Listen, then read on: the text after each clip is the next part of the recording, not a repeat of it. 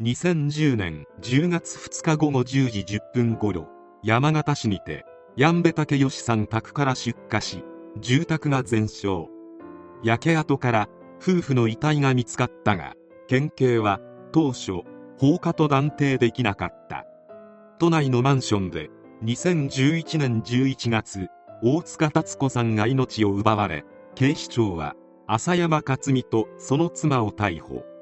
調べの中で浅山が山形の放火を自供した。逮捕された浅山克美が1年前の火災に関わっていた疑いが取り沙汰され連続放火事件であることが発覚。追及していくと浅山克美という人間の恐ろしさが徐々に明らかになっていった。浅山克美は20代の頃から名古屋のゲイバーに通い詰めていた。通称は吉明。山口県出身で当時は美容師としてあちこちの店にヘルプに入って働いていた。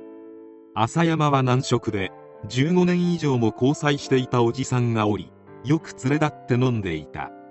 彼氏の前ではおとなしいが一人になるとやんちゃで顔なじみの客から好きな人がいると聞くとすぐ相手のとこへ連れてって告白させるキューピッド役を買って出ることもあった。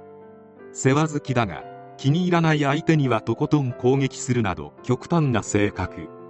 酒を飲むと声がでかくなりオネエ言葉で人に絡むため吉明が来ると客が出ていくという店もあったという。浅山は難色だが結婚している。その相手は今回の事件で一緒に逮捕されたさゆりである。さゆりは外車販売の仕事をしていてさゆり曰くスリムなイケメンである浅山のことが好きだった。浅山は難色で彼氏がいることも承知でゲイバーのママからも浅山くんはやめときなさいと忠告されてもさゆりはかっこいいから一緒にいるだけでいいと意に介さなかった。とはいえ仲が良い程度の関係であった。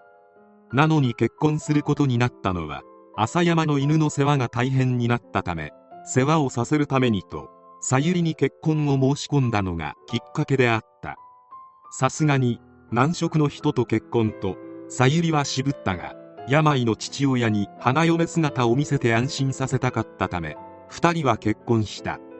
浅山は資産家の息子だったとのことで暮らしは優雅だった。趣味はテニスで週末の練習には赤いベンツや20万円もするピンクのロードタイプ自転車に乗って現れた。年に何回も南色仲間と海外旅行に出かけて買い物しタイで掘り広げたカラフルな入れ墨は全身に行き渡っていた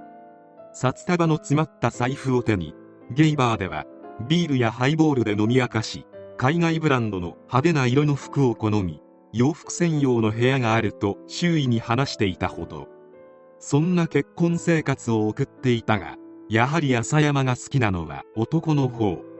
3歳下の浅山の彼氏ンベ武義さんが浅山の本命であった。もちろんンベさんも難色である。ンベさんは平日は市内の定食屋で週末はゲイバーで働いていた。浅山とは反動性状態だったがその横暴ぶりに疲れて別れたがっていた。夜中に電話で呼び出すと言ったことが多く気に入らないことがあるとすぐに手が出る。浅山は情緒も不安定だったようで手を挙げて家から出て行け。と怒ったかと思えば次の瞬間には何で出て行くんだ。と怒り出したりするため手に負えなかったという。ンベさんは山形の実家の住所を知られた。何をされるかわからないなどと知人に言い残し2010年5月には一旦山形へ帰っていった。しかし浅山が山形まで押しかけンベさんやンベさんの両親と押し問答になり怒鳴り散らすような事態が幾度か続いた。そして自分の元に帰らないンベさんに業を煮やした浅山は2010年10月2日ヤンベさんの実家に火をつけヤンベさんの両親の命を奪った。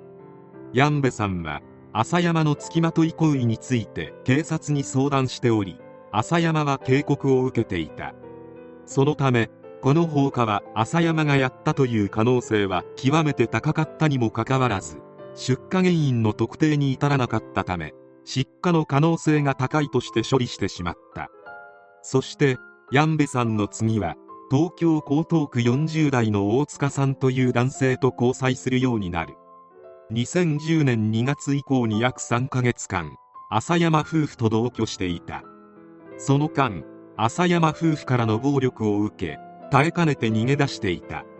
浅山は9月以降東京都江東区にある大塚さんの母親のマンションを何度も訪れ大塚さんに会わせるように迫っていた。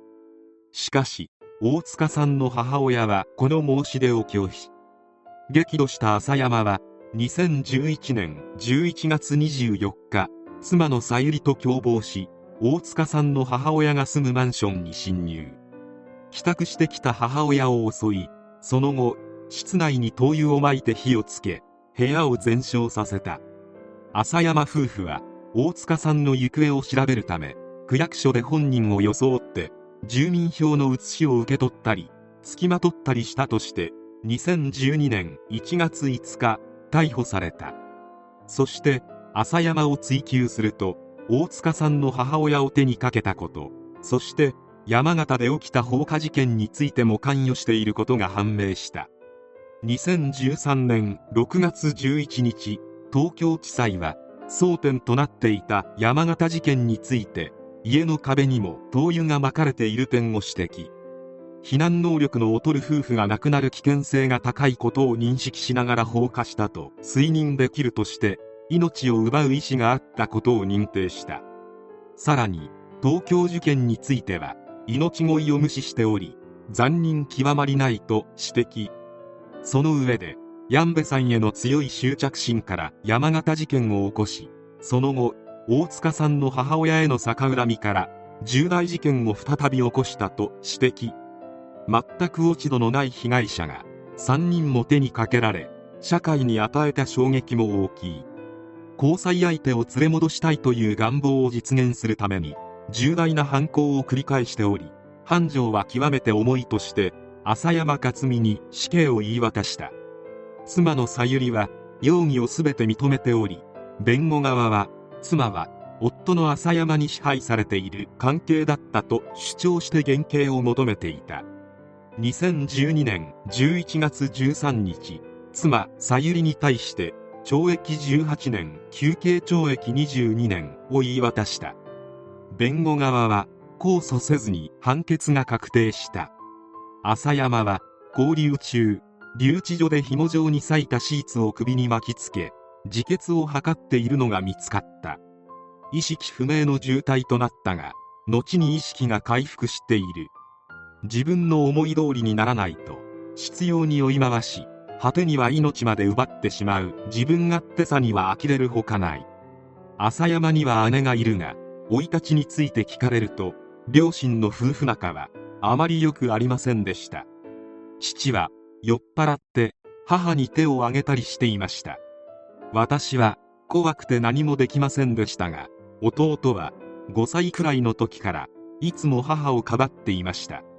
父に聞いた話では母に手を挙げた時中学生の弟に羽交い締めにされもう叶わないと暴力を止めたと言っていました。家計が困難で学歴は中卒。美容師を目指して上京した。